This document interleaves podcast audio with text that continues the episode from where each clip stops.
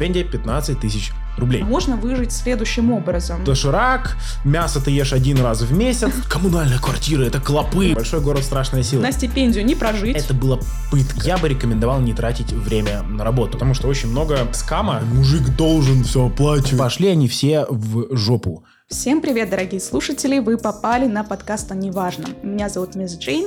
Я являюсь одним из преподавателей в Ломоносов School. Сегодня мы поговорим об интересной теме, о том, как совмещать работу и учебу. И специально для этого разговора я позвала Арсения Кислова, а, который является преподавателем обществознания в нашей онлайн-школе. Привет. Привет, Жень. Э, ребята, всем привет. Сегодня, в общем, постараемся раскрыть и ответить на самые волнующие вопросы касательно работы и учебы. Тема, я думаю, актуальная для многих, кто поступает, и для многих, кто, может быть, даже уже учится. Это точно. Арсений, но для начала я бы хотела рассказать о фишке нашего подкаста. Каждый профессионал, который приходит к нам, он в конце рассказывает историю своего так называемого провала, то есть когда что-то пошло не по плану. И то, что могло поставить под удар его личную жизнь, карьеру и либо что-то еще. Скажи, пожалуйста, ты приготовил для нас такую историю? Да, у меня такая история есть, она даже есть не одна, но я постарался выбрать, наверное, самую провальную, вот, потому что я считаю, что ошибки — это очень важно и полезно. Супер, тогда мы обсудим твою историю в самом конце. А сейчас я бы хотела перейти к нашей интереснейшей теме. И первое, что спрашивают ребята, это вообще как обстоят дела со стипендией в вузах? Вообще можно ли на нее выжить? Понятное дело, что все очень индивидуально, в каждом вузе это по-своему решается, но вот все же, в общих чертах. Ну, здесь дела обстоят так. Я не берусь говорить, конечно, про Москву, буду говорить про свой родной город Санкт-Петербург. И буду говорить э, преимущественно, наверное, про несколько вузов. Э, детально эту тему я не изучал, но могу сказать следующее. Естественно, в Москве стипендии есть гораздо выше, чем в Санкт-Петербурге или в регионах. Простое подтверждение тому наш второй преподаватель по обществознанию Вика Гладышева, который учится в РУДН, и у которой стипендия 15 тысяч рублей. Да, вот у нас повышенная стипендия. Стипендия 15 тысяч рублей — это очень и очень много. Поэтому буду... учимся с ней в РУДН. Ну, да. Поэтому э, буду говорить про свой вуз. Я учусь в Санкт-Петербургском государственном экономическом университете. У нас стипендия составляет около, наверное, 1004 рублей при закрытии сессии на все пятерки. Слететь со стипендии очень легко. Стипендия пониженная, по-моему, 2 с чем-то, около 3000 рублей. Uh-huh, uh-huh. Но, честно скажу, объективно с моей точки зрения, прожить на стипендию меньше 15 тысяч рублей в месяц, мне кажется, это нереально. То есть, если у нас стипендия, допустим, 15 тысяч рублей в месяц, то мы можем представить ситуацию, что ты живешь в общаге, Вообще, ты да. тратишь угу. Сугубо на какие-то нужды дошираки. базовые, ну, доширак, мясо ты ешь один раз в месяц, ты особенно никуда не ходишь, да, и сидишь, учишься. Тогда, наверное, да. Вот. Но я знаю вузы в Питере, которые специально делают повышенную стипендию на некоторых факультетах, просто потому что туда никто не идет. Например, есть вуз политех. Он mm-hmm. вуз технический. Но там зачем-то сделали экономический факультет. Mm-hmm. Зачем? Непонятно. Вот. И там стипендии доходят, если я не ошибаюсь, до целых там 20 тысяч рублей. Mm-hmm. Вот. Но mm-hmm. туда никто не идет, потому что никому не нужно экономическое образование из политеха. Но в целом по своему личному опыту, я, кстати, если я не прав, поправьте меня в комментариях, э, стипендии в вузах очень маленьких. Но есть интересный момент. Есть именные стипендии, есть стипендии государственные, стипендии... Президентская, по-моему, при... Да, есть. Стипендия. Вот, то есть если вы супер-пупер отличник и умный, крутой чувак, вы можете выиграть эту стипендию, тогда, конечно, у вас будет повышенная, хорошая угу. стипендия. Но если мы рассматриваем так как говорится, в среднем по больнице, то стипендии маленькие, и на них, ну вот, у меня Даже знакомая... не то, что жить, а выжить. Да, у меня знакомая недавно получила стипендию, она говорит, ну, я себе оплатила проездной на месяц за 1300 рублей, а стипендия у меня 2400. Ну, 1000 рублей осталось. Ну, как бы все. На общагу. Ну да, в общем-то все. Да, на самом деле такие дела обстоят, но я могу сказать про РДН, про свой вуз, то, что да, у нас есть повышенная стипендия, но а, можно выжить следующим образом. В университетах есть всякие конкурсы, и они позволяют еще больше повышать стипендию. Вот у меня есть знакомый, да, а, со мной учится вместе, он выше а, по курсу, и он в сумме получал порядка 40 тысяч от вуза в месяц за то, что он состоял в каких-то научных советах, постоянно участвовал в конкурсах, и при этом, ну, действительно, человек занимался тем, что ему нравится. Он катался по России, по разным странам, представляя университет, mm-hmm. и, соответственно, ему еще и за это платили. То есть, если рассматривать варианты того, что вы будете участвовать в каких-то дополнительных э, таких активностях, то можно повысить, но не везде такое есть, соответственно. Ну да, поэтому, ребят, если в вашем вузе есть такая активность, и вы хотите себе повышенную стипендию, если вас это интересует, то, безусловно, нужно, конечно же, этим пользоваться. Но опять же, это скорее, наверное, все-таки исключительный случай. Да, да, вот. конечно, да. И вот из этого следует вообще дорого ли жить в Москве и Питере? Вот. Это мой излюбленный вопрос, потому что я очень много сравниваю Питер и Москву. Сам я из Питера, но часто я по работе в Москве. Я могу сказать с точки зрения человека, который работает, который приезжает в Москву, в Москве гораздо дороже по ощущениям, чем в Питере. Вот. Э, я могу сказать точно, что в Петербурге, во-первых, Питер меньше. Да. И, допустим, в том же центре можно снять себе комнату хорошую в коммунальной квартире. Угу. Сейчас человек слушает, коммунальная квартира, это клопы, Но бабки. Это не так сейчас Нет. Есть хорошие коммунальные квартиры, где у вас отдельная комната с отдельным санузлом. Да, у вас общая кухня. Но тем не менее, это лучше, чем жить в обществе, э, в обществознании. В обществознании нужно жить. В обществознании нужно жить, да. Чем в общаге. Вот. Это может стоить в центре, недалеко от вашего вуза, ну, от 15 до 20 примерно тысяч рублей. Даже иногда можно найти дешевле. Вот. И жить в Питере, по моим ощущениям, дешевле, чем в Москве. Москва все-таки вот э, город денег. Если кто-то из вас смотрел фильм «Брат», то там э, один из героев э, в первом брате, он говорит такую фразу, что большой город страшная сила. Вот. И, ну, я, честно скажу, немножко боюсь Москвы, потому что для, для меня Москва это огромный, дорогущий, навороченный робот, который ты приезжаешь, и ты ему так поклоняешься. А Питер это душевный город, в котором можно сэкономить, душа. и атмосферный, да. Угу. Поэтому я бы, наверное, сказал, что Москва гораздо дороже Питера, еще за счет того, что это столица, угу. все-таки федеральный такой центр России. Вот. Питер все-таки подешевле будет.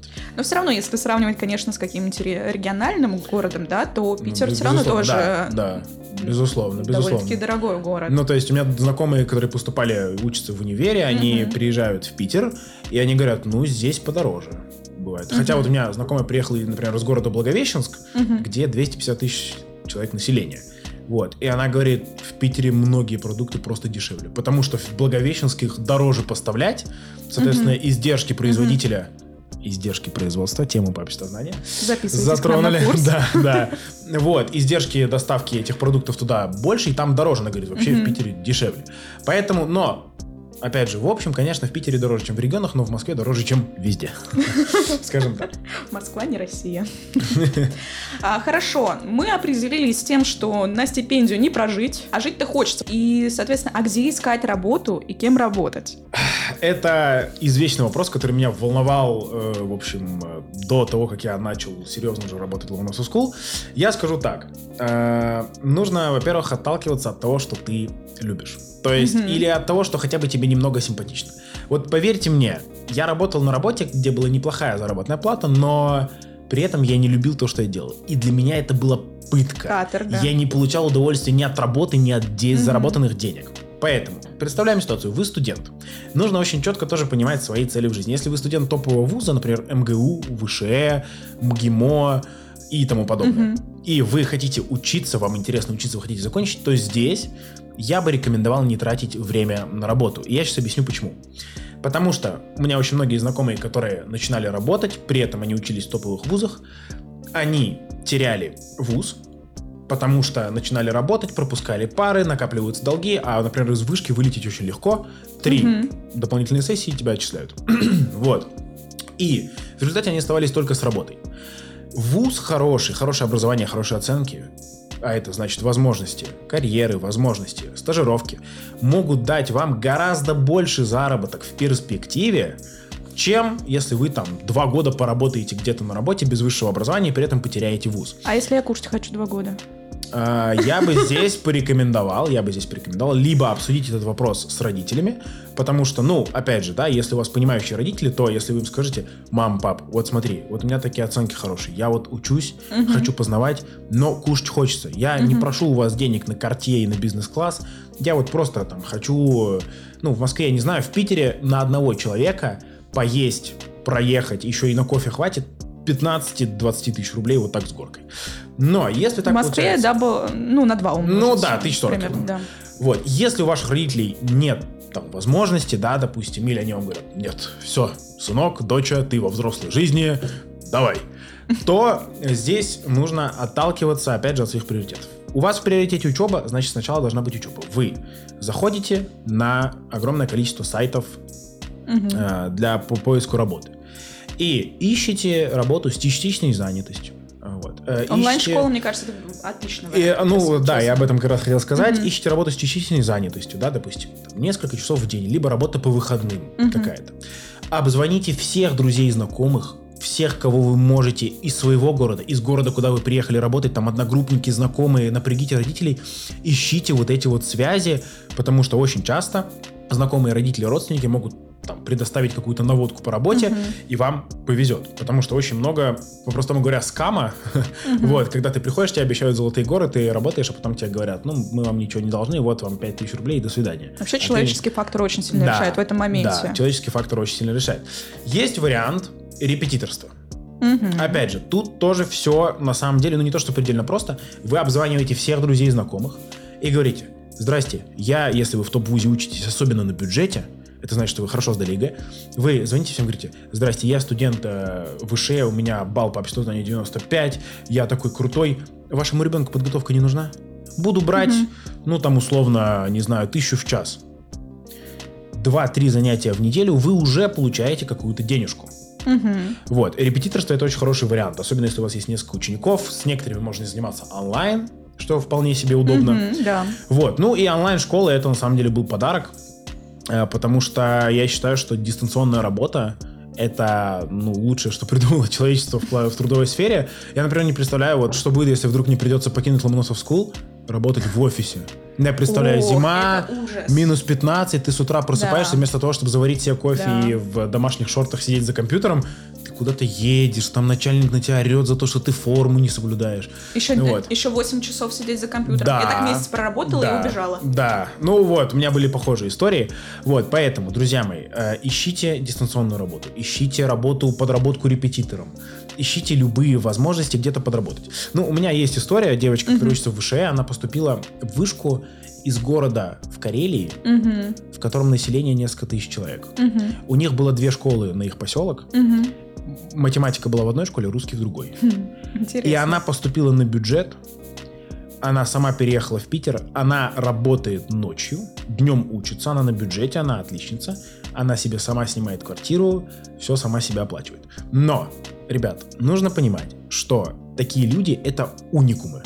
Это люди, да, да. И плюс ко всему, опять же, да, сейчас очень распространен успешный успех, да. Э, я надеюсь, что вы все видели видео в Инстаграме, где молодой человек подходит с микрофоном на Патриках и говорит, а сколько ты зарабатываешь? Ну, за этот месяц будет 35 миллионов. Пошли они все в жопу. Я сейчас, может быть, это можно будет запикать, но, друзья мои, во-первых, не обращайте внимания на успешный успех, это все полное фуфло. Во-вторых, мы не знаем подоплеку таких людей. Может быть, у этого человека громадные проблемы с семьей, у него депрессия mm-hmm. каждый день, поэтому отталкивайтесь от своих нужд и возможностей. Я крайне не рекомендую работать ночью, у меня был опыт работы ночью по 12 часов. Это не кайф. Старайтесь искать частичную подработку. Mm-hmm. И что я вам хочу сказать? Кто ищет, тот всегда найдет. Если вы приложите все усилия, в какой-то момент вы найдете какую-то подработку, а потом это пойдет как снежный ком. Здесь подработали, сарафанное радио пошло, хоп, еще один ученик, допустим, если вы репетитор. Особенно если вы работаете в кайф, и вам это да, нравится. Да. Вас тогда очень. сразу, человек, который кайфует от своей деятельности, его сразу же да. видно, и его сразу же замечают. Да. Абсолютно а, верно. Поэтому мы сидим тут.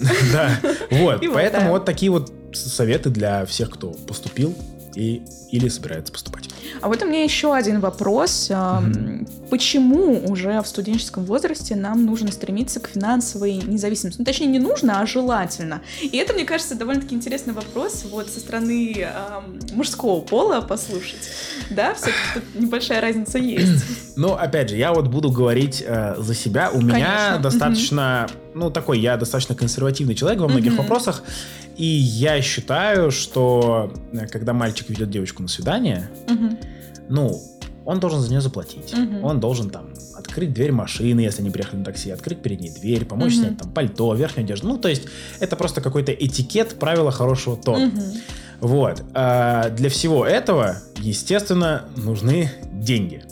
Вот. И да, и если вы как бы приглашаете девочку на свидание, у вас там в кармане 500 рублей, то скорее всего вам этих 500 рублей не хватит. И очень неудобно будет девочке говорить, слушай, а давай еще пополам сделаем, может быть. Вот. Mm-hmm. Ну, то есть, опять же, бывают разные ситуации. Я сейчас не говорю о том, что мужик должен все оплачивать и так далее. Нет. Бывают разные ситуации. Bывают такие девушки, mm-hmm. которые скажут, слушай, я хочу, чтобы мы счет разделили, я вот так считаю, так хорошо. Ну, то есть, да, все зависит. разные, конечно. Но я считаю, что очень важно начинать работать или хотя бы получать какой-то опыт работы в студенческие годы, лучше всего, конечно, в школьные, потому что в школьные годы у тебя есть возможность не платить за квартиру, ты живешь у родителей, не платить за еду, ты можешь летом пойти на подработку. Угу. И если ты в школьные годы или в студенческие начинаешь понимать цену деньгам, угу. понимаешь, как они зарабатываются, и ты понимаешь, что новый iPhone это не 100 тысяч рублей, а это 150 часов твоей работы, да, да. вот, ты, как только ты выпустишься из вуза, у тебя уже будет какая-то база финансовой грамотности, ты уже будешь понимать, что сколько стоит, на что стоит тратиться, на что не стоит тратиться. И угу. тебе уже будет легче во взрослой жизни. Особенно, накопить... когда свобода да, появляется. Да, когда Хочу приходит все. зарплата, да. Ты... 3000 рублей пришла, надо да, за один день да, потратить. Все, Wildberry Сазон, сейчас девочки меня поймут там и так далее. Вот, то есть, ну, тебе уже приходит зарплата, и ты думаешь, так, я сейчас не буду всю ее тратить. Я знаю, что мне нужно в конце месяца купить вот это. Это мои обязательные расходы. Я вот, у меня был опыт работы, я прекрасно помню, что мне нужно было оплатить это, мне нужно оплатить то, мне нужно оплатить пятое, десятое. Угу. Вот это я могу себе оставить. Поэтому именно э, основы финансовой грамотности, они на самом деле закладываются, ну, в, как мне кажется, лучше всего, когда они закладываются на практическом опыте. Угу. То есть можно посмотреть много подкастов, и это, в общем угу. отдельная вещь, но когда, ну я помню по себе просто, когда у тебя приходит первая зарплата, ты ее тратишь на наручные часы, а потом сидишь полмесяца и э, сидишь дома, и всем друзьям говоришь, да я никуда не пойду, потому что у меня нет денег. Вот отсутствие денег лучше всего влияет на психологию, по крайней мере, мужскую с моей точки зрения, потому что ты вдруг понимаешь... Что все, пора, пора Что, во-первых, либо нужно больше зарабатывать, mm-hmm. Либо нужно меньше тратить. И тут ты такой, ага, значит, нужно тратить не все. А если ты хочешь девочку сводить на свидание, а когда тебе 15, 16, 17, 18 лет, то, естественно, у тебя гормоны на пике, то, ну, конечно, хочется девочку сводить на свидание. Угу. Вот. А у тебя нет для этого денег, вот это бьет э, по психологии очень сильно, и это такой фактор, который может очень сильно помочь тебе вырасти в финансовом плане. Поэтому я считаю, что это очень важно. Но, опять же, ребят, у каждого ситуация индивидуальная. Например, во Франции и в Европе Mm-hmm, но да. многие студенты не работают там вплоть до 20 с чем-то лет. Это нормально, да, типа, в 30 да. лет жить с мамой. И то есть э, у меня знакомая... Потому что они ищут себя. Да, Считается, у меня знакомая нормально. приехала в Европу, и она удивилась, когда она пришла на свидание с 28-летним, ну, мужчиной уже. Mm-hmm. И он говорит, ну, я живу с мамой, я сейчас, типа, ищу себя, путешествую, я нигде не работаю.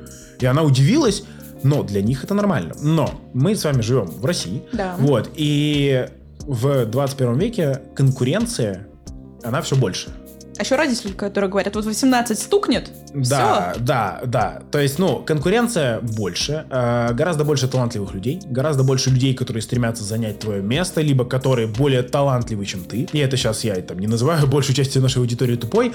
То есть, ну, конечно, нет. Но просто нужно объективно понимать, что ты не лучше, всегда есть лучше тебя. Угу. И поэтому, чем раньше ты начнешь работать, тем большее количество людей ты обгонишь. И mm-hmm. когда люди только будут начинать работать, искать себе работу, у, у тебя, тебя уже... будет трамплин. Да? Максимум трамплин или работа, минимум у тебя уже будет опыт, и ты сможешь сказать, ага, я здесь поработал, мне не понравилось, здесь поработал так себе, а вот здесь мне нравится работать, у меня был опыт, я буду вот идти в ту mm-hmm. сторону. Поэтому, наверное, вот такие вот причины я бы назвал. Хорошо, вот мы нашли работу, а, мы учимся. Так. Как выжить? Вот этот вот вопрос, э, который всех волнует. У меня потому что есть знакомая, э, к примеру, девочка, она не пошла в онлайн работу, она пошла работать хостес в ресторан, соответственно. И там смена на 12 часов. За 12 часов тебе там платят 3000 рублей, к примеру. Угу. Вот у тебя есть очная э, учеба, у тебя есть работа, и получается так, что все выходные она 12 часов ведет смену, да, потом учеба она берет либо полсмены, и получается, что человек, он просто живет работой и учебой. Ну, там буквально встает в 6 утра, да, и возвращается домой в час ночи. И, соответственно, а, я знаю, что ее это привело к некоторым а, там, проблемам со здоровьем, то есть организм не выдерживает. И как вот этого не допустить? Ну, конечно, смотрите, буду говорить за себя. Э, тоже расскажу немножко про свой опыт. Вот у меня тоже бывают дни, ну, их, их, их таких очень много, когда я прихожу с учебы и сажусь работать. Потом я ложусь спать, потом я встаю, иду на учебу, прихожу и работаю. Но моя работа безусловно, в каждой работе, даже самые прекрасные, есть какие-то моменты, которые тебе не очень приятно делать, это нормально. Ну вот, но моя работа в большинстве своем, она меня заряжает. Угу. Я прихожу уставший с учебы, я сижу, записываю 2-3 видеоурока, что-то еще делаю, я чувствую прилив сил, как будто я поспал 12 часов. И это с кайфом. Поэтому, если вы ловите кайф от угу. того, что вы делаете, то шанс того, что у вас там будет выгорание или какая-то там депрессия, то он, конечно, ниже. Вот. Но общая рекомендация, э, наверное, будет следующей.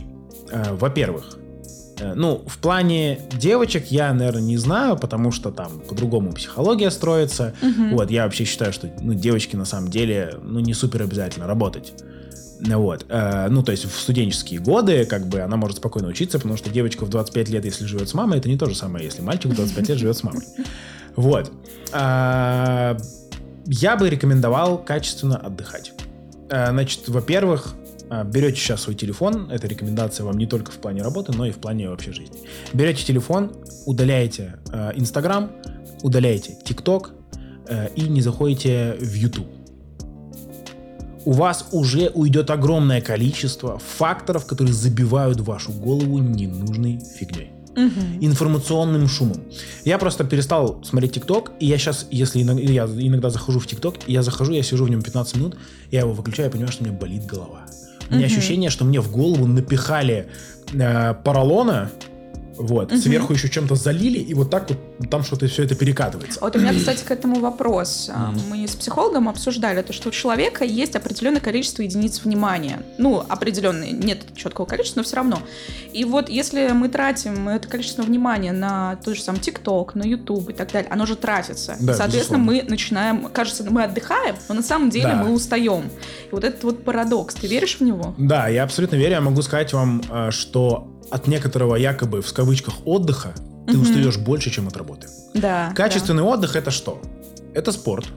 Угу. Сейчас никто не просит вас покупать дорогущий абонемент в зал, идти заниматься с тренером, считать калории, вот, э, там, не знаю, тягать сразу угу. 100, там, 100 в приседе и так далее. Нет. Начните с простых 10 отжиманий в день. Даже Арсений, прогулки. Арсений, ну 10 отжиманий в день это мало это лучше, чем ноль. Да. Если да. ты сейчас не делаешь ничего, начни делать 10 отжиманий в день. Сделаешь 10 отжиманий каждый день на протяжении 20 дней, потом начни делать 20. Хотя бы это. Угу. Дальше, что еще хороший отдых? Свежий воздух. Угу, прогулочка. Свежий воздух, э, музыка. Вот, хотя угу. я иногда от музыки тоже устаю, я выключаю наушники, я иду просто гуляю в своих мыслях.